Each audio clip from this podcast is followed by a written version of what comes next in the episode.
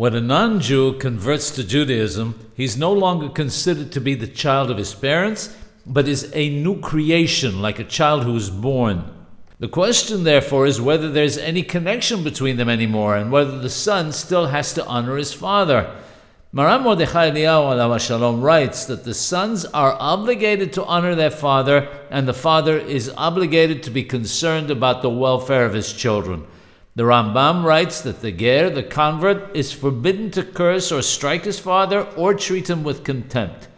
The question then is whether the son should read Kaddish for his father after he passes away.